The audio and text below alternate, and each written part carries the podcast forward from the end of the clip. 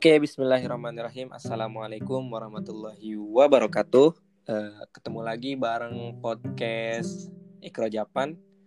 Uh, kali ini Ikro Japan gak sendiri, kita kedatangan tamu dari artis Osaka, Pandi Pandi Edogawa. Yeay. Halo Kang Widi. Halo Kang Pandi. Halo, sehat ya Kang ya? Alhamdulillah, alhamdulillah. Alhamdulillah. Ini kayaknya senyum-senyumnya udah sumringah nih. Bentar lagi gajian, terus investasinya jalan terus. Kayaknya lebih lebih semangat kayaknya. Amin, amin. Oke, teman-teman. lagi lagi pengen ngikutin yang Kang Widi nih. Insya Allah, insya Allah. Terdis ya, insya Allah. Oke teman-teman eh, pendengar semua baik yang ada di Jepang ataupun eh, di mana pun kalian berada, insya Allah pada malam hari ini kita bakal ngobrolin nggak jauh-jauh pasti tentang apa kang investasi ya. Investasi. investasi. Eh, kali ini insya Allah kita pengen ngobrolin investasi dengan bahasa yang lebih mudah ya. Saya mungkin disclaimer dulu, saya bukan orang dari apa namanya orang investasi bukan orang keuangan atau bukan orang bisnis. Tapi background saya adalah keperawatan cuman eh, lagi seneng senengnya aja menggeluti atau berinvestasi. Kali ini kita akan ngobrol sama Kang Fandi. Kayaknya Kang Fandi udah punya banyak banget pertanyaan dan gatel banget nih pengen mulai investasi ya Kang ya. Mungkin barangkali nanti saya bisa share pengalaman-pengalaman ya pengalaman saya sih yang masih seumur jagung ya mudah-mudahan uh, bisa bikin Kang Fandi lebih tercerahkan lah dan teman-teman semua yang di sini oke Kang asik iya oh, Kang Uh, terima kasih. Sebenarnya saya juga mau ngucapin terima kasih sebenarnya uh, kepada Kang Widi yang telah memberikan waktu nih kepada kepada aku nih ya. Uh, orang yang lagi pengen-pengennya gitu kan kayak kayak ibarat itu kayak orang yang lagi PDKT sih Kang. Jadi masih pengen banyak menggali sesuatu tentang apa yang pengen di gitu. Kayak mau nembak cewek tapi belum dapat iya, ini ya. Belum dapat timing. Oke. Okay, ya. Okay. Nah, kita kita langsung aja ya Kak. Aja uh, aku udah pertanyaan pertanyaan hmm. yang uh, nggak jauh-jauh dari seputar investasi dan khususnya ini pertanyaan buat orang yang sangat awam sih Kang. Jadi kita tahu kalau misalnya pengen belajar investasi itu kita bisa belajar dari mana pun. Dari internet dari YouTube dari Instagram dan lain sebagainya kita bisa. Cuman kadang-kadang uh, dari hmm. semua itu banyak banget kata uh, apa ya uh, ya kata-kata yang sulit dimengerti lah gitu kan. Uh, tentang kata-kata yang sulit dimengerti dan sulit dipahami kayak gitu. Nah hmm. makanya di sini saya pengen ngobrol sama Kang Widi uh, supaya uh, siapa tahu Kang Widi bisa menjelaskan dengan kata-kata yang lebih gampang dan mengerti bagi bagi kami orang yang sangat-sangat awam dan pemula kayak gini Kang. Iya. Uh, ini ini paling mendasar aja ya Kang ya. Uh, kita di sini kita tahu kalau misalnya kita kerja di Jepang kerjaan kita udah rutinitas kayak gitu setiap hari kita kerja dan kita udah punya pendapatan tetap. Tapi kita pengen investasi, artinya memang investasi ini tujuannya uh, untuk masa depan gitu. Bukan bukan untuk uh, masa jangka pendek ataupun jangka sekarang tapi untuk jangka ke depan. Nah aku jangka banyak banget uh, jangka panjang. Aku banyak banget uh, dan dan hampir setiap setiap kali itu pasti dengar kata-kata tujuan sih kang uh-uh. tujuan investasinya apa tujuan investasinya apa. Uh, uh, kalau misalnya uh, apa ya apa ada dasarnya saya pengen tanya sebutnya kenapa sih kita harus investasi sih kan untuk untuk kita yang udah punya pendapatan tetap seperti ini? Oke, okay. saya urutin dari mana ya? Saya coba urutin biar biar simpel lah ya. Pertama tadi oh. poinnya mungkin pertama masalah investasi, masalah tujuan, terus masalah uh, ya kita udah punya pendapatan tetap kayak gini ngapain juga gitu kan? Jadi gini, kalau saya coba apa ya? Coba sharing apa yang saya pahami ya Pertama yang saya pahami investasi itu adalah uh, kalau saya pribadi ya saya me mengalokasikan sejumlah uang uang saya untuk disimpan di satu instrumen atau misalnya satu ini tertentu mau di mana aja mau saham mau misalnya reksadana atau mau itu di tanah, mau itu di emas, mau itu apa. Tapi nanti nilainya tuh bertumbuh gitu. Jadi dari dari dari uang yang kita taruh itu nanti dia dengan sendirinya bertumbuh dan kita mendapat keuntungan. Bagi saya itu adalah investasi. Ketika kita misalnya kita harus repot-repot menjalankan itu, terus misalnya harus punya meluangkan waktu banyak untuk melakukan hal itu sehingga kita dapat menentukan, bagi saya itu bukan investasi. Karena sama aja dengan kita kerja sendiri, kerja sekarang kan kita dapat gaji kan, itu sama dengan kita menukarkan uang waktu kita dengan uang dan akhirnya dapat gaji gitu. Kalau buat saya kita tetap kerja kayak gini, tapi dalam setiap gaji kita ini kita sisihkan uang kita dan biarkan si uang itu bekerja sendiri dan dia bertumbuh. Nah, itu bagi saya investasi itu seperti itu, Kang. Jadi hmm. suatu saat nanti dia menghasilkan return buat saya gitu. Karena kalau misalnya kita berbicara saham, di saham itu kan ada tipenya dua, ada investor, ada trader. Kalau investor itu yang memang benar-benar investasi, kalau trader itu yang memang trading jual beli gitu. Dia mengharapkan keuntungan. Nah, dua-duanya ini yang satu butuh effort atau waktu yang banyak yang satu ini bisa ditinggalin tidur gitu ngerti nggak? Kalau yang investor tuh. Uh -uh.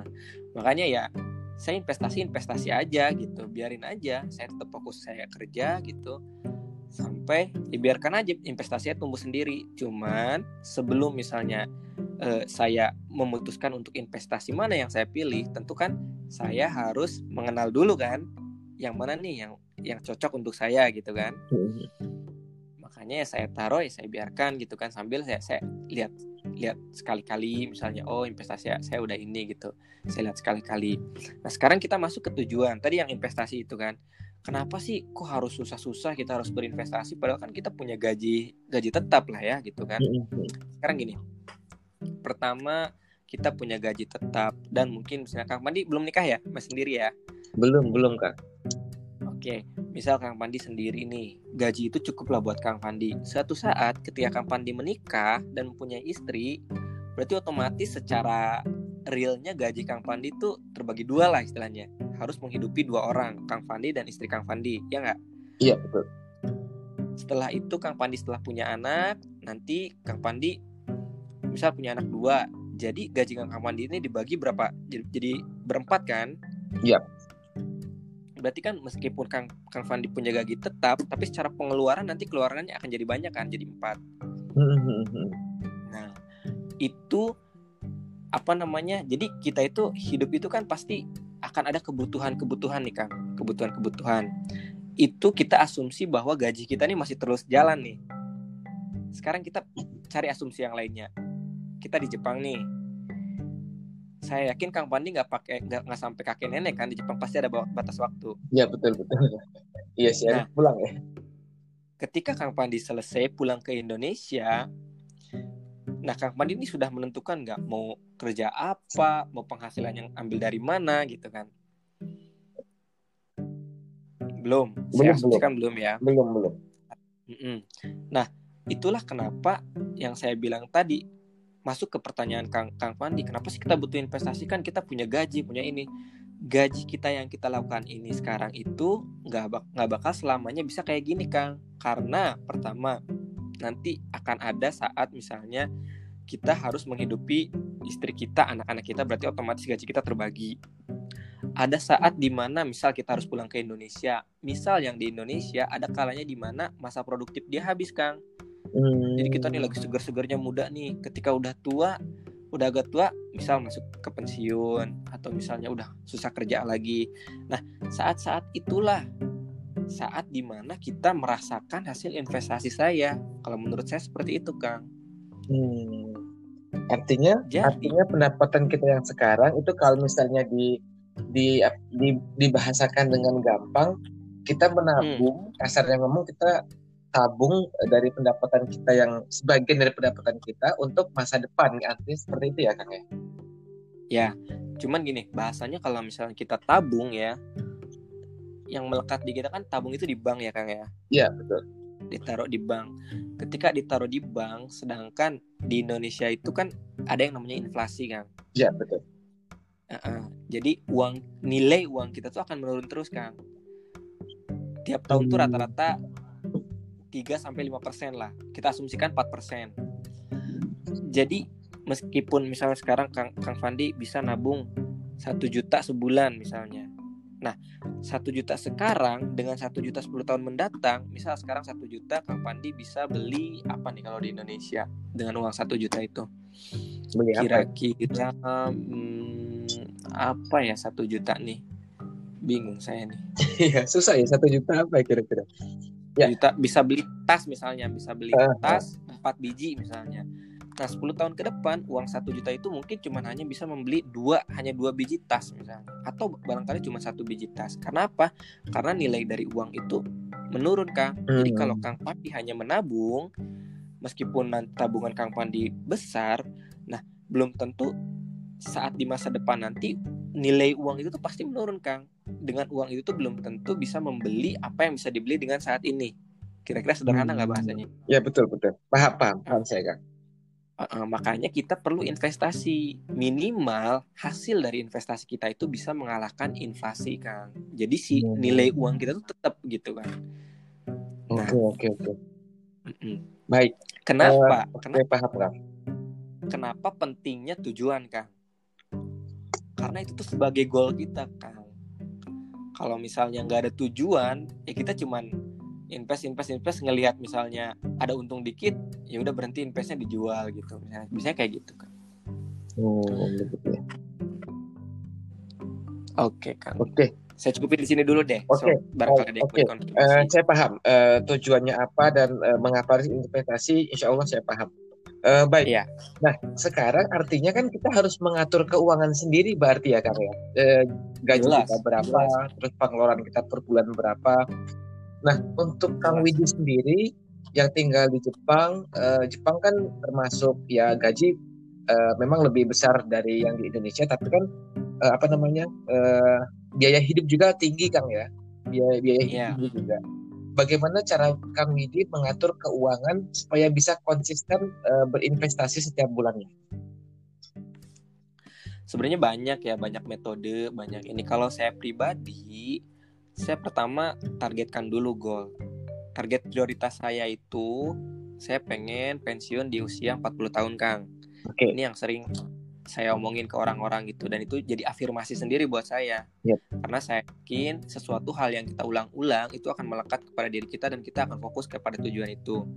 Saya udah ngerasain ini saat dulu waktu pas masuk ke mau ke masuk kuliah, saya bilang saya pengen kerja di luar negeri. Terus saya ulang-ulang itu, akhirnya alhamdulillah bisa saya bisa sampai Jepang. Nah, hal ini pun berapa kali ya, berapa kali mimpi. Nah, hal ini pun saya ulang-ulang. Jadi saya targetkan 40 tahun saya harus pensiun, bukan harus pensiun. Saya udah bisa financial freedom. Biarpun saya nggak kerja istilahnya kasarnya ya, saya bisa tetap menikmati hidup gitu, menikmati karena dengan hasil investasi saya. Nah, saya hitung-hitung nih kan, saya hitung-hitung, saya nggak nggak nggak hidup yang muluk-muluk misalnya yang harus mewah-mewah misal ya yang sering nongkrong di mana-mana gitu saya enggak gitu kan saya biasa aja hidupnya nah dari itu tuh saya saya saya saya intinya saya ketemu per bulan tuh saya butuh butuhkan istilahnya 5 sampai 10 juta lah. Nah in- investasi apa nih yang bisa eh, nginiin uang 5 sampai 10 juta itu? Nah saya hitung-hitung angkanya itu sekitar 2 m 2 miliar Kang. Jadi kalau 2 miliar itu kita taruh di yang returnnya rendah returnnya rendah itu kayak sukuk misalnya. Eh ya, ya kayak sukuk resikonya rendah bukan returnnya rendah. Jadi sukuk itu kan sekarang kemarin yang baru sukuk terakhir itu 6,5 persen ya. Jadi sebul setahun itu misal dari 2 m itu taruhlah kita ambil misalnya 5 persennya itu kan sekitar 100 juta ya Kang ya? Iya. Serat, ya jadi 66 m tuh ada 120 jutaan lah gitu jadi setahun itu kita dapat return 120 juta kalau kita investasikan 2 m itu makanya tiap bulan itu kita bisa ambil 10 juta 10 juta 10 juta untuk biaya hidup kita Kang Hmm, Oke oke. goal saya, goal saya sekarang mumpung saya masih umur 31 tahun, goal saya ya saya 40 tahun lagi harus bisa dapat bisa ngumpul ke uang 2M itu, Kang. Makanya Hmm, tiap bulan sekarang saya saya saya ambil return yang memang resikonya tinggi tapi bisa dapat return yang lebih tinggi yaitu saham. Jadi selama jangka waktu 9 9 tahun ini nih tiap-tiap bulan nih misal saya dapat gaji saya sisihkan dulu Kang buat investasi masukkan investasi baru nanti sisanya untuk kehidupan di sini untuk ini. Nah itu udah ada pengaturannya. Sambil dievaluasi sambil jalan. Oh ternyata bulan ini kalau misalnya dialokasikan segini untuk makan kitsui banget nih misalnya atau berat banget. Ya udah tinggal dikurangin aja investasinya. Kalau saya sih kayak gitu gampang aja Kang. Jadi nggak usah sampai kita kita cuman apa ya kita berburu buat, buat masa depan tapi kita nggak nggak menikmati hidup kita saat ini loh gitu. Oke okay, oke. Okay. Jadi balance aja kalau saya pribadi. Tapi kalau saya pribadi jadi ketika tanggal 25 saya udah langsung langsung tuh 25 itu saya bayar kos-kosan, bayar listrik, bayar air, investasi kan kalau saya biasanya. Langsung okay. kayak gitu. Rutin saya ini. Makanya uh, ya gajian saya itu cuma numpang lewat-lewat aja gitu. Semuanya udah dari pos-pos kan buat makan gitu kan oke. Okay. artinya uh, apa ya uh, planningnya itu kita sendiri yang ngatur gitu ya kang ya? Pengalokasian dana itu kita sendiri yang ngatur nggak nggak terpaku harus seberapa seberapa ya dihitung dari pendapatan kita dan dan pengeluaran kita sendiri gitu ya kang ya berarti ya? Jelas kang jelas. Pertama kan eh, gaya hidup saya dengan gaya hidup kang Fandi jelas berbeda dong bagi saya misal nih bagi saya saya bisa merasa senang dengan cuman bawa anak-anak main ke taman. Itu kebahagiaan saya misal ya. Kalau Kang Fandi misalnya saya merasa senang kalau misalnya saya udah saya udah dapat ngopi misal ngopi di Starbucks misalnya. Nggak doyan ngopi sih kan nggak doyan ngopi sih. Oh nggak doyan ngopi. Ya, saya mungkin seperti itulah misal. Jadi kan okay, okay. pribadi-pribadi itu ini ya tiap-tiap orang tuh pasti punya okay, okay. Uh, apa namanya punya standar kebahagiaan sendiri gitu Oke. Okay, Nah tapi di atas standar itu jangan sampai kita tuh kebablasan terjebak di gaya hidup Kang. Misal karena kita gajinya besar, terus kita doyan sepatu, kita beli sepatu terus sampai yang mahal-mahal juga gitu. Kita beli sepatu numpuk di rumah. Jadi kita malah keasikan beli sepatu misalnya tapi buat investasi nggak ada gitu. Kalau saya menghindari itu. Nah caranya dengan apa? Kalau saya saya, saya kan eh, kalau saya pribadi saya masukin lagi. Pertama eh, ya saya belajar tentang eh, minimalis juga kang. Jadi ternyata ya saya berapa kali misalnya ada barang banyak itu ternyata membuat stres saya tuh lebih tinggi gitu ketika banyak barang di rumah makanya saya kurangin barang saya. Nah saya saya belajar minimalis juga. Nah itu ternyata implikasinya ke keuangan juga baik kang. Hmm. karena ketika kita mau membeli sesuatu tuh kita berpikir ulang ini tuh bakal nambahin barang di rumah nggak? Apalagi kan di Jepang itu kan rumah kecil-kecil gitu ya. kan kosan kita kecil. Betul. jadi ketika banyak barang itu lumayan bikin pusing juga gitu. Nah saya belajar di itu juga kan di minimalis juga. Jadi di di, di untuk ini ya tuh makanya itu alhamdulillah ada implikasinya ke keuangan juga. Nah makanya sekarang ya silakan Kang Pandi Kang Pandi selama ini bagaimana nih? Saya yakin kan ada surplus nih dari gaji Kang Pandi nih. Ya ya alhamdulillah ada. Selama ini surplusnya itu Kang Pandi masukkan ke mana nih? Ya saya yakin mungkin ada lah investasi misalnya kayak tanah emas gitu mungkin ada ya ya? Ya ada lah dikit-dikit ya. Ada. Nah silahkan nanti tinggal dievaluasi aja nih Kang Fandi tujuannya apa ke depannya karena dengan tujuan itu kalau buat si pribadi tujuan itu yang akan menentukan kita investasi di mana gitu loh kan. Hmm. Nanti masuk nih bahasanya ke reksadana pemilihan reksadana kan ada reksadana. Oke oke. Nanti kita masuk lebih jauh lagi. Campuran. Uh -uh. Itu juga kalau kalau saya pribadi tergantung tujuan kita kan nanti pilihannya berbeda juga. Gitu. Oke, bagus banget ya. Kira ternyata Kang Widi pemikirannya udah sejauh itu ya. Aku masih di sini-sini aja kayaknya Kang. Enggak Kang lah, saya juga baru belajar Kang, masih on progress. Nanti kita belajar sama-sama. Ternyata ternyata harus uh, apa ya? Harus disiplin ya kan ya, mengatur keuangan itu harus disiplin ternyata ya. Ya, ya, ya. Ya, hmm, sebenarnya kalau kita udah aware ya, udah udah ada terpapar. Ini loh, pertama kan memang kita nggak disiplin karena apa? Karena kita nggak punya tujuan dan kurang ilmu kan ya, biasanya betul. kan? Nah, jadi nggak tahu nih mulainya harus caranya dari mana nggak tahu nih harus dan saya pun merasakan hal itu kang.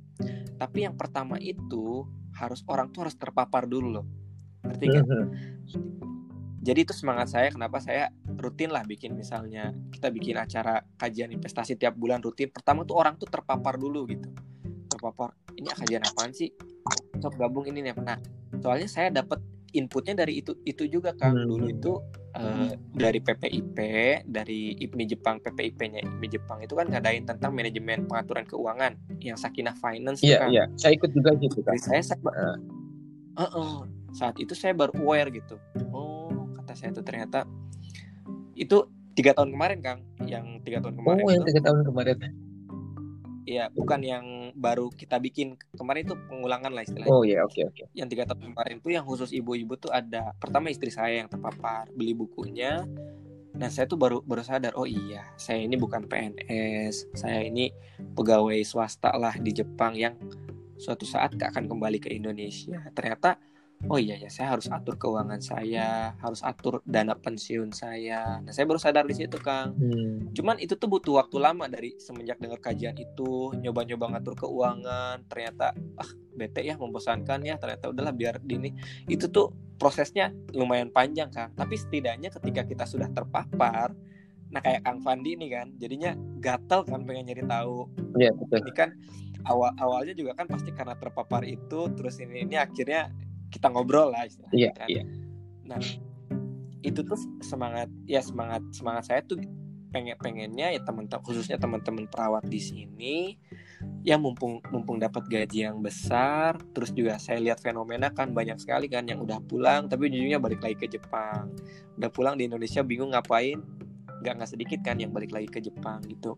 Berarti kan itu kan ada sesuatu yang tidak terencana kan berarti sebelum ini. Hmm. makanya mumpung pada di sini yuklah barang-barang kita siapin gitu. Jangan ya istilahnya di Jepang mah mau liburan yang murah juga yang mantap banget banyak kan istilahnya. Iya yeah, iya. Yeah. jadi jangan karena kita ngerasa kayak kayak kayak ngerasa banyak uang terus kita habisin gitu. Memang sih kadang ketika kita megang uang dan kita nggak punya tujuan kang itu tuh ngerasanya tuh ya pengen spending aja gitu. Tapi ketika kita udah tujuan fokus yang fokus ya misalnya yaitu tadi salah satunya dana pensiun atau bikin rumah atau apalah gitu tujuannya udah ada biasanya dananya itu bisa dialirkan ke sana gitu kan yang penting makanya itu pentingnya tujuan tuh di sana kalau menurut saya. Oke keren banget. Nah ini ini khusus bukan khusus sebutnya buat siapa aja bisa tapi uh, saya pengen mm-hmm. saya pengen speak up ke teman-teman yang kerja di Jepang nih ternyata emang apa ya kita tuh kadang-kadang kaget ya Kang ya ya kita tahu lah kita waktu kerja sebagai perawat di Indonesia dengan gaji seberapa dan tiba-tiba datang ke Jepang dengan gaji seperti ini rasanya tuh kayak yeah. kita tuh kayak bisa beli apa aja yang kita mau terus kita bisa pergi ke mana yeah. aja yang kita pengen kayak gitu kan tapi ternyata itu tuh hanya kayak apa ya kayak sementara aja gitu ya Kang ya e, dan ternyata masih masih ada kebutuhan yang lebih uh, yang lebih penting lagi ke depannya yang harus kita persiapkan seperti itu. Kita apalagi tadi kayak Kang Widi udah bilang kita ini bukan PNS uh, eh, otomatis suatu saat kita akan pulang ke Indonesia dan kita harus mempersiapkan itu semua gitu ya Kang ya? Betul betul gini sebenarnya yang paling bahayanya itu Kang ketika misal Kang Kang Fandi udah pernah kerja di Indonesia nggak? Udah udah uh, tiga tahun hampir empat ya? tahun saya kerja di Indonesia. Hampir empat tahun. Misal ketika dapat di Indonesia gajinya ambil range misalnya sekitar 2 juta gitu ya. Terus ketika sampai ke Jepang 10 kali lipat nih misal naik lah sekitar 20 atau 30 juta misal dapat kan. Nah, yang paling berbahaya tuh sebenarnya satu kan. Kenaikan gaya hidup kita kan. Yap, yap betul banget. Setuju Kang, setuju banget. Jadi ketika kita ngerasa sudah punya uang, kita spending lebih banyak, ngerasa bisa beli brand ini, brand itu kan. Nah, itu yang sebenarnya yang bikin bahaya karena yang paling susah tuh setelahnya itu menurunkan gaya hidupnya kan. Betul banget Kang, betul banget itu. Setuju. Itu yang paling susah. Setuju banget. Hmm. Nurunin gaya hidup Jadi, tuh lebih sulit daripada naikin. Kalau naikin tuh mah gampang-gampang aja yes. kita ngerasa bangga-bangga aja gitu. Iya, wah ada ada handphone baru, ada iPhone baru, ada ini. Makanya uh, ya kalau saya kalau misalnya Kang Pandi misal sedang terjebak di itu atau misalnya ada teman Kang, Kang Pandi yang terjebak di itu, saya sarin baca deh bukunya uh, yaitu yang tentang minimalis misal ada Marie Kondo, terus ada uh, Sasaki Fumio yang di Jepang. Iya, udah pernah baca sih yang yang yang orang Jepang yang uh, investasi dia bisa beli rumah atau apa gitu juga pernah baca artikelnya sih saya kan Mm-mm, mm-mm. banyak pokoknya. Heeh. Jadi kita tuh membeli sesuatu tuh bukan karena keinginan, tapi karena kebutuhan. kebutuhan gitu. oke itu keren banget Karena karena gini ya. Jadi yang yang ada namanya middle class income trap kalau bahasanya tuh. Kalau di Indonesia itu jadi usia-usia muda yang sukses dapat pekerjaan, punya gaji lumayan besar, itu sekarang banyak banget yang terjebak di eh, apa middle income trap gitu kan. Pernah dengar nggak nih? eh mungkin kalau bahasa apa ya belum pernah dengar sih kan kalau itu. Saya ceritain dikit ya. ya oke Jadi contoh misal Kang Pandi lulusan kuliahan kerja di Jakarta misal gajinya tuh 10 juta sebulan. Main besar kan bagi kita di Indonesia. gede gede 10 juta itu dia tuh udah ngerasa udah berani nyicil mobil, hmm. nongkrong terus misal tiap hari Starbucks, nyicil rumah. Terus misalnya bajunya branded lah gitu kan. Oke lah. Setiap siklus per bulan itu duit itu bisa cukup lah buat buat dia ya. oke Tapi biasanya ketika misal tiba-tiba contoh nih yang paling real sekarang, ceger ada covid. Itu tuh kelimpungan Kang orang-orang yang middle income trap itu hmm. karena mereka susah men- menurunkan gaya hidup, terus terbelit cicilan, terbelit ya banyak hal gitu. oke Makanya penting banget gitu. Jadi kita ngerasa eh, kalau guru bisnis saya bilang mau mau in- income kamu naik berapapun sebisa mungkin pengeluaran bulanan kamu tuh tetap sama katanya. oh Ngerti iya ngerti ngerti, ngerti. Mungkin Mm-mm. ada salah satu pengusaha di Tokushima, mungkin Kang Fandi juga tahu ya. Eh Arif Kiming, tahu Arif Kiming? oh nggak tahu sih saya kan nggak tahu Pokoknya ya dia omsetnya udah gede banget lah, miliaran lah sebulan. Tapi gaya hidupnya tetap segitu aja. Nah, saya diajarin sama dia kayak gitu. Orang-orang itu orang Indonesia ya kan ya Orang Indonesia punya perusahaan di Indonesia dan di Tokushima. wow keren Mm-mm. I- Dia udah ininya miliaran banyak. Nah, dia beli kalau mau belanja itu bukan belanja buat gaya hidup, tapi belanja buat aset. Kalau misalnya mau beli ini, beli emas. Ka- Bukan ya kalau kita kan iPhone baru misalnya masih punya iPhone tapi iPhone baru keluar, wah pengen beli iPhone baru gitu kan. Hmm. Padahal ekstensinya kadang ya apa sih gitu. paling dipakai buat Cuma WA pengen- sama sama Facebook doang ya kan ya Nah itu dia cara fungsi kan padahal handphone yang lama masih berfungsi gitu. Nah itu yang masalahnya yang yang ya mungkin kalau menurut saya sih banyak dari kita yang terjebak di sana gitu apalagi dengan dengan gaji yang besar di Jepang ini itu sehingga nanti pas misalnya pulang ke Indonesia kadang banyak yang terlalu kaget kan di Indonesia kan gaji tidak sebesar di sini Iya, betul. Nah, mereka belum punya apa-apa. Banyak sih yang misalnya pulang bawa uang 100 juta, 200 juta. Saya yakin kalau misalnya dia nggak terbiasa apa mengatur pengeluarannya tiap bulan, itu posisi tiga bulan, enam bulan tuh udah habis. kan? habis habis emang betul banget Habis. Oke, Kang Widi, eh, eh, tadi kita udah bahas masalah tujuannya, yang paling utama tujuan investasi itu apa, kenapa kita harus investasi. Jadi Kang Widi juga udah bilang karena setiap tahun nilai dari uang itu pasti turun dan kita untuk menghindari itu kita harus berinvestasi.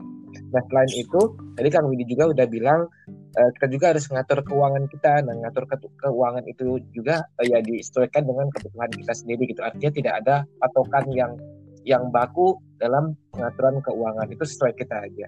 Nah, sekarang kita langsung ke Iya. masuk ke apa namanya ke investasi aja ya Kang ya. Kita langsung aja ya. Boleh. Eh, boleh. kita udah tahu lah kalau investasi itu banyak banyak ragamnya kayak gitu. Kita udah sering ngikutin eh, apa namanya eh, pengajian dan udah lihat di semua sosial media gitu. Ada reksadana, ada saham, ada obligasi dan segala macam. Nah, sekarang Mhm. Eh, saya pengen tanya tentang reksadana nih. Nggak tahu Kang Widi pakai reksadana juga atau nggak atau saham aja sekarang? Ada portofolio saya di reksadana ada, Mhm. tapi sekarang kebanyakan di saham. Oh di saham ya. Wow. Udah, levelnya udah beda nih kayaknya nih. udah saham. ya. Udah serem nih kayaknya. Eh, yang enggak juga enggak juga sih. nah, sekarang oke, okay, kita langsung ke poinnya aja Kang Widi. Karena Kang Widi juga punya reksadana, punya portofolio reksadana dan sekarang lagi lagi aktif di saham. Apa perbedaan hmm. antara reksadana dan, dan saham dan hmm. uh, untuk pemula seperti saya, Kang Widi itu sarannya yang mana gitu kan? ini saya saya saya nggak mau masuk ke teori yang detail banget tentang perbedaan antara saham dan reksadana itu bisa dicari lah sama okay, okay. Cuman kalau buat saya esensinya ya yang pertama eh, saya juga pernah bilang sebelumnya saya ini tertrigger dari videonya Raditya Dika ya yes. pensiun di 40 tahun yes. ya. Yang mungkin Kang Fandi juga udah lihat itulah. Nah, itu tuh saat itu eh, dia ma apa investasinya itu kan di reksadana saham ya Kang ya. Mm -hmm. Reksadana saham dia pakai pakai sistemnya dollar cost averaging atau nabung rutin tiap bulan. Yes. Jadi dia nggak mau nggak mau peduli, pokoknya tiap bulan dia alokasikan sekian dan apa namanya dia beli beli beli terus beli terus gitu kan sampai dia nunjukin portofolionya dari tahun ke tahun berapa sampai tahun berapa gitu kan ada yang returnnya setahun 13% ada yang 20% ada yang minus juga gitu kan yes. tapi kan secara averaging naiknya itu sekitar 10 sampai 18% kalau nggak salah yeah. yang dia tunjukin itu Terus dia juga punya hitung-hitungannya kan untuk pensiun di usia 40 tahun itu. Nah, ketika lihat video itu, saya tuh langsung ngeklik banget kan. Uh, ini relate banget dong.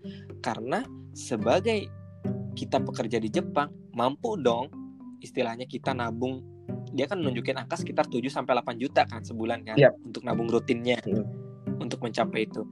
Oh, ini berarti kita tuh punya privilege. Uh, privilege itu apa ya kalau bahasa ininya?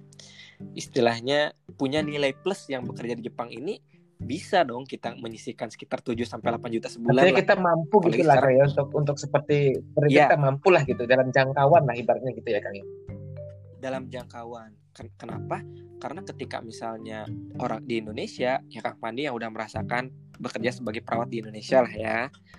Kayaknya ketika ngeliat nonton video itu ah mana mana mungkin gue bisa ngumpulin apa nyisihin 7 7 sampai 8 juta sebulan gaji aja nggak segitu misalnya gitu kan.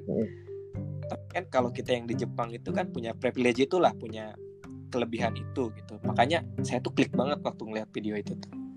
Nah, terus dari sana uh, ya saya juga belajar tentang reksadana karena memang trigger reksadana saya awal saya dengar kata reksadana itu juga dari bukunya Sakina Finance, salah satu pengelolaan surplus kita kita bisa taruh di reksadana pokoknya di tahun 2000 tahun kemarin ya berarti tahun kemarin itu ya udah saya bikin saya coba beli reksadana dulu tadinya saya coba beli di Bukalapak di ini tapi nggak nggak goal terus kan. Saya coba berapa kali gitu. Sampai akhirnya saya mendaftar di satu perusahaan sekuritas dan saya memulai reksadana.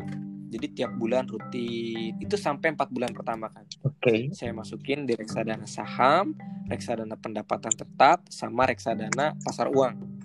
Syariah semua itu yang saya ngambilnya. Nah di jalan di keempat bulan itu saya kan terus belajar sambil belajar juga nonton YouTube sekarang di YouTube banyak nih tentang tentang saham itu akhirnya saya mengerti gitu eh, perbedaan antara saham dengan reksadana saham gitu kan salah satu yang eh, jadi ininya di saya kalau reksadana saham itu kan kumpulan saham ya kang ya yeah. jadi satu saham itu eh satu reksadana itu kumpulannya bisa banyak saham. Nah, itu yang memilihkan kan namanya manajer investasi. Yeah. Nah, ada kalanya ketika reksadana saham itu turun nilai unitnya, saya tuh nggak bisa berbuat apa-apa saya ngerasanya Kang. Hmm, karena kita diaturin sama orang gitu ya Kang ya? Ya, okay. itu dia. Oke. Okay. Tapi kalau saya milih saham saya sendiri, jadi ketika misalnya dalam satu portofolio saham saya, saya punya taruhlah lima saham. Di lima saham itu misalnya ada dua saham yang sedang turun, ada tiga saham yang naik. Oke. Okay. Otomatis kan saya punya pilihan nih. Ketika lima-limanya saya udah tahu itu saham dengan perusahaan bagus, fundamentalnya bagus. Ketika misal saya gajian, ketika saya membeli, kira-kira kalau menurut Kang Fandi saya beli yang mana nih sahamnya? yang lagi turun berarti ya harganya itu yang naik nggak tahu saya kalau saham sih nggak tahu Iya gitu Kang, berarti kan saya tinggal beli yang lebih turun dong. Iya, karena, karena harganya rendah, kita, yang kita lebih murah. rendah, oke. Okay. Iya, beda ketika misal kita beli reksadana saham kan udah sepaket tuh. Nah, sepaket tuh. Makanya saya kan sistemnya kayak karena saya mau menuju goal saya tadi tuh yang dana pensiun tadi tiap bulan saya saya taruh kan. Makanya ketika saya melihat itu, oh saya udah punya pengetahuan lah istilahnya sedikit tentang saham ya udah saya terjun aja ke saham. Saya bikin portofolio saya sendiri kan oke. Oke oke oke oke. Di sana itu saya bisa milih ketika saya gajian wah saya belinya saham yang ini yang ini yang ini yang ini gitu. Karena sedang murah harganya. Nah ketika misal saya butuh uang ya udah saya tinggal jual yang sedang untung gitu loh kan oh I see I see jadi kalau kita lebih, jadi kita kan, saya potong dulu berarti kita lebih leluasa hmm. mengatur uh, tentang uh, portofolio kita gitu kayaknya. Kapan kita mau beli, kapan kita mau jual itu tergantung kita sendiri gitu ya. Ya betul. Okay. Cuman di sana itu kita yang harus punya basic pengetahuan tentang saham kan. Jangan sampai yang kita pilih ya saham-saham ini saham-saham yang yang kurang bagus gitu fundamental. Oke, okay, nanti itulah nanti, makanya prosesnya. Nanti kita kan. bahas uh, agak lebih jauh lagi tentang saham kan, uh, okay, okay. Uh, lebih tentang apa namanya cara memilih saham yang bagus dan lain sebagainya. Nah terus untuk saya balik mundur sedikit ke tentang reksadana tadi kan Kang Widi juga udah pernah beli Siap. reksadana ya Kang ya. Uh, mm-hmm. Untuk reksadana sendiri selama Kang Widi punya pengalaman empat bulan ya Kang ya beli reksadana, mm-hmm. itu uh, sesuatu yang Kang Widi anggap ah ini kok simpel uh, ternyata simpel ternyata gampang ataupun sangat menguntungkan yang Kang Widi rasain itu apa Kang? Dari reksadana selama empat bulan Kang Widi beli. Atau kayaknya biasa aja atau lambat progresnya atau gimana? Gini, kan tadi saya ceritakan saya punya reksadana tuh di tiga. Iya, reksadana pendapatan tetap reksadana pasar uang sama reksadana saham. okay. uh, jadi itu tuh kembali ke tujuan kita dulu. Oke. Okay. Reksadana saham kan yang paling beresiko itu reksadana saham. Iya, yeah, iya. Yeah. Sebenarnya banyak lah jenis reksadana itu kan. Cuman ada empat nih yang biasanya disebut itu. Ya, saya, reksadana. saya pernah pernah nyatet juga ini kan uh, waktu saya nonton YouTube-nya Raditya Dika ada pasar uang, pendapatan uh. tetap, campuran saham. Dan itu waktunya beda-beda ya Kang ya. Waktunya ada yang kurang dari lima tahun, ada yang lima sampai sepuluh ya gitu-gitu lah. Artinya ada range range waktunya kayak gitu ya, beda-beda kayak gitu. Iya. Yeah sebenarnya range waktu itu dipakai untuk mengurangi resiko kang. Oke. Okay. Mengurangi resiko kita karena contoh misalnya kenapa sa kenapa kan tadi saya udah punya goal nih goal umur 40 tahun harus terkumpul dana sekitar 2 m misalnya. Oke. Okay. Kenapa saya memilih naruhnya di saham? Karena saya masih punya rentang waktu yang panjang kang 9 tahun lagi kan. Jadi mau itu saham naik, mau itu saham turun, ya saya bisa masih tetap bisa nyantai dong. Toh saya gunain dananya juga nanti kan. Oke. Okay. Gitu. Makanya saya pas ada covid ini, saya nggak kelabakan. Justru buat saya ini adalah momen saya bisa beli saham lebih banyak dan di harga murah istilahnya. Hmm. Terus nabung, nabung, nabung gitu.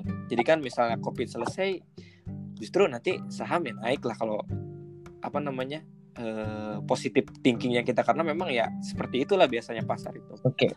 Nah kembali tadi ke reksadana, saya sekarang masih tetap menyimpan uang saya di reksadana pendapatan tetap dan di pasar uang reksadana pasar uang. Okay. Kenapa? Karena itu kan memang naik terus ya Kang ya. Meskipun eh, per tahunnya tuh konstan. Paling kalau misalnya reksadana pasar uang sekitar 4 sampai 6%. Kalau misalnya dana apa namanya? pendapatan tetap itu sekitar ya 5 sampai 8 9% bisa lah. Cuman memang itu naik terus Kang kalau yang reksadana pasar uang sama reksadana pendapatan. Nah, yang reksadana itu saya pakai buat bumper saya Kang.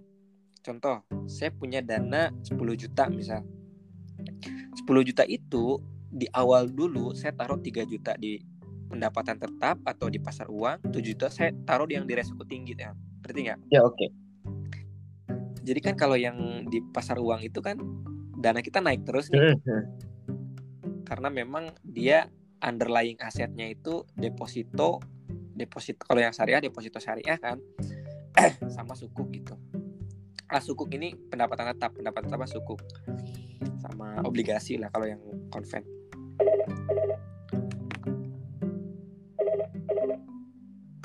Bentar ya. Oke, okay, oke. Okay. Hai. Hai.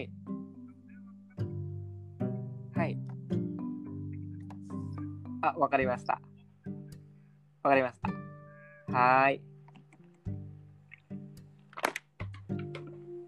Oke, udah dulu ya iklannya. Oke, eh, tadi sampai yang reksadana itu. Jadi reksadana si reksadana pasar uang dan pendapatan tetap itu kan istilahnya lebih stabil lah ya. Oke.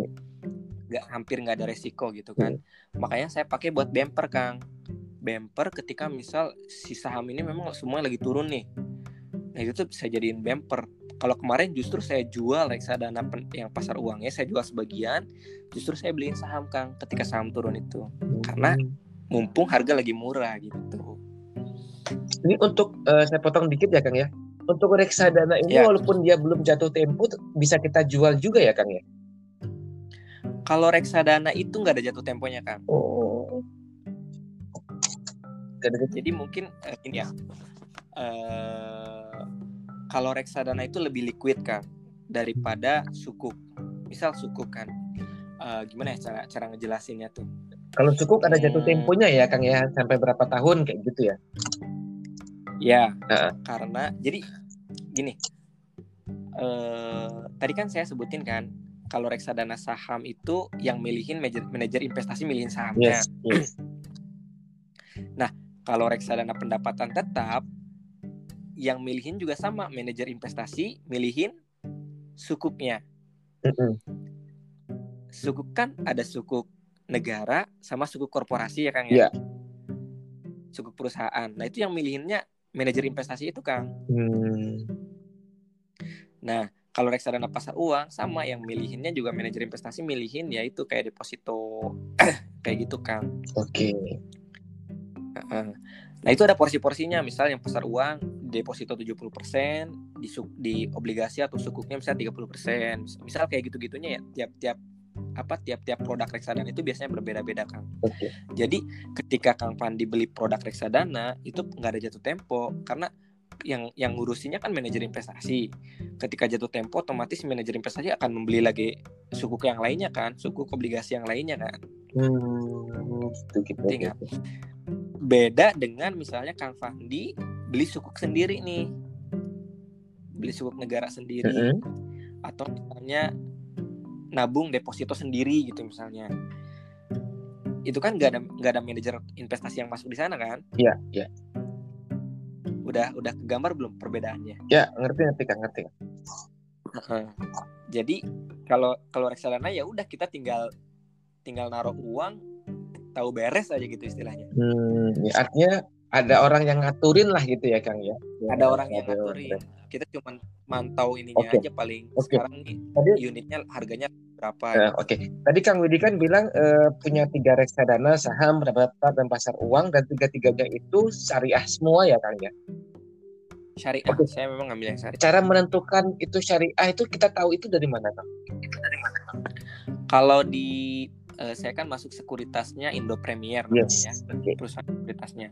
Kalau di Indo Premier itu udah ada pilihan, misal reksadana mau yang umum apa yang syariah gitu. Udah tinggal diklik yang umum, nanti keluar semua. Oh, Misal-. Nanti keluar keluar keluarnya yang mana nih? Mau yang reksadana pendapatan tetap atau reksadana saham atau campuran tinggal diklik aja. Kalau misalnya pengen lagi nyarinya yang reksadana pendapatan tetap ya yang dipilih ininya reksadana pendapatan saja nanti ada banyak produknya yang ada di Indo Premier. Kita tinggal pilih aja produknya mau yang mana gitu. Oh gitu. Jadi lebih jadi tahu ya mana yang syariah, mana yang enggak seperti itu. Oke, oke.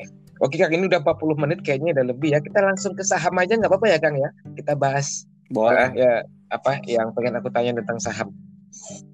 Tentang saham tadi Kang Kang Widi sekarang lagi aktifnya di saham. Eh, aku juga udah beberapa kali lah nonton YouTube terus ngikutin in- Instagram tentang saham kayak gitu kayak gitu. Banyak yang bilang bahwasanya investasi saham harus tahu ilmunya gitu kan. Jadi jangan Mm-mm. jangan cuman ngikutin temen ataupun ikut-ikutan, harus tahu tentang ilmunya, harus tahu tentang uh, profil perusahaannya, terus harus tahu tentang laporan keuangan dari perusahaan tersebut. Jangan asal beli saham kayak asal apa yang tentang murah terus dibeli nggak taunya saham gorengan atau apa kayak gitu banyak banget yang bilang kayak gitu kang. Nah hmm. uh, untuk pemula nih kang cara beli saham yang baik dan cara mengetahui bahwasanya perusahaan itu punya, mempunyai uh, laporan keuangan yang keuangan yang baik gimana kang? Karena uh, karena gini harga saham yang tinggi itu pun tidak menentukan bahwasanya si perusahaan tersebut mempunyai uh, apa ya, laporan keuangan yang baik gitu sih. Saya pernah, yeah, saya pernah uh, nonton YouTube seperti itu gitu. Jadi uh, dan harga yang rendah itu juga tidak menentukan bahwasanya itu perusahaan yang jelek gitu. Jadi harus pinter-pinter katanya gitu kan. Nah itu cara menentukannya gimana? Mm -hmm. Kalau itu berarti masuknya harus lebih dalam lagi ya. Itu ada namanya nilai uh, intristik ya. Hmm. Jadi nilai wajar suatu saham itu ada hitungannya Kang. Oke. Okay. Kayak kayak misal kita punya motor nih. Berapa sih nilai pasarannya motor nih misal 8 juta gitu kan. Yes. Ketika ada yang nawar 10 juta berarti kita untung dong. Oh, ini karena di, di atas harga pasaran kan. Tapi untuk pembeli berarti rugi dong terlalu kemahalan kan yes. karena harga pasaran motornya 8 juta malah ditawar 10 juta gitu kan yeah. kalau kita jadi pembeli gitu kan nah sama di saham juga itu nah itu ada hitung hitungannya kan cuman kalau mau simpelnya eh, saya dapat ada namanya kalkulator untuk menentukan harga intristik saham itu ada kok di share di salah, salah satu channel YouTube dia memang basicnya pengajar dosen itu kalau sharing all out banget kang. Okay. Sharing tentang saham semua all out banget sampai komputer apa yang aplikasi untuk menghitung harga intristik nilai suatu saham juga dia kasih free. Meskipun ada yang ngambil terus dijualin itu ada juga. Tapi ini oke okay banget. Cuman saya garis bawahi mungkin pertanyaan Kang Kang Handi ini udah masuk ke ranah yang lebih dalam lebih ya. kejauhan ya Kang ya kayaknya ya karena oke. Sebenarnya kalau untuk pemula uh, ada deh pasti yang kalau Kang Fan ngikutin channelnya Raditya Dika itu udah dibahas banget lah cara milih saham pemula.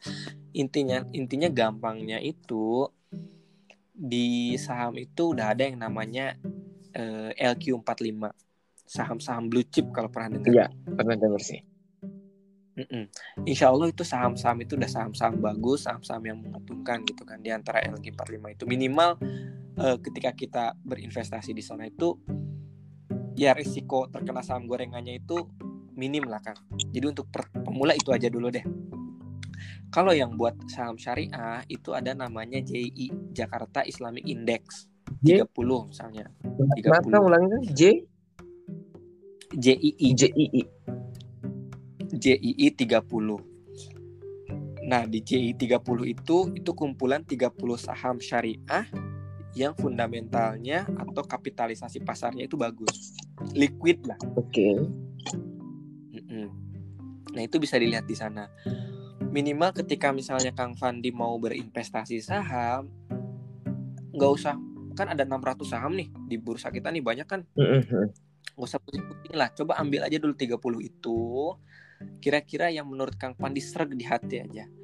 Kalau saran saya, coba dulu aja.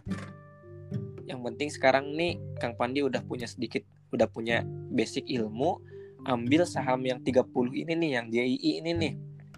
Karena itu memang sahamnya perusahaan bagus, sama memang liquid lah. Kang Pandi mau jual kapan aja, mau beli kapan aja itu insya Allah ada gitu. Mm-hmm.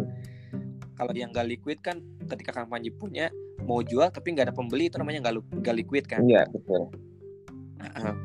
Nah kalau misalnya memang pemula aja ambil dari JII 3 dari JII 30 itu tinggal Kang Fandi nanti lihat ininya apa namanya?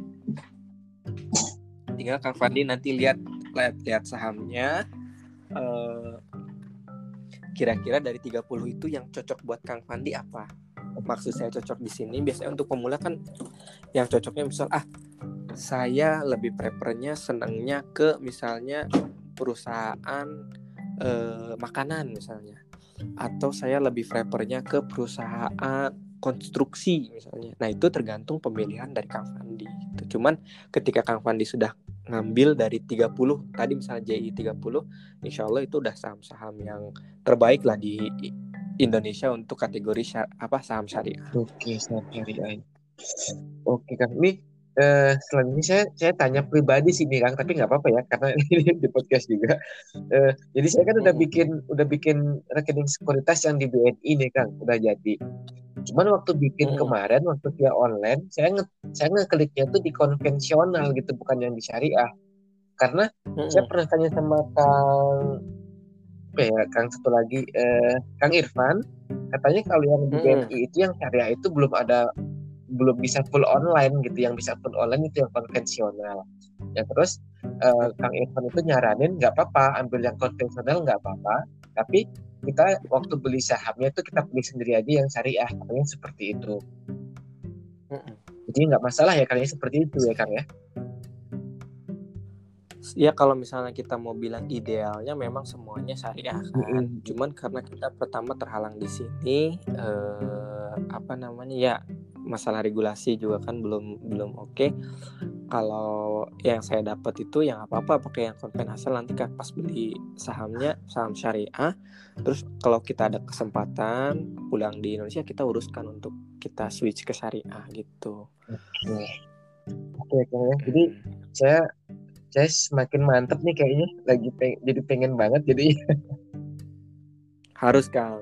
Harus banget ya.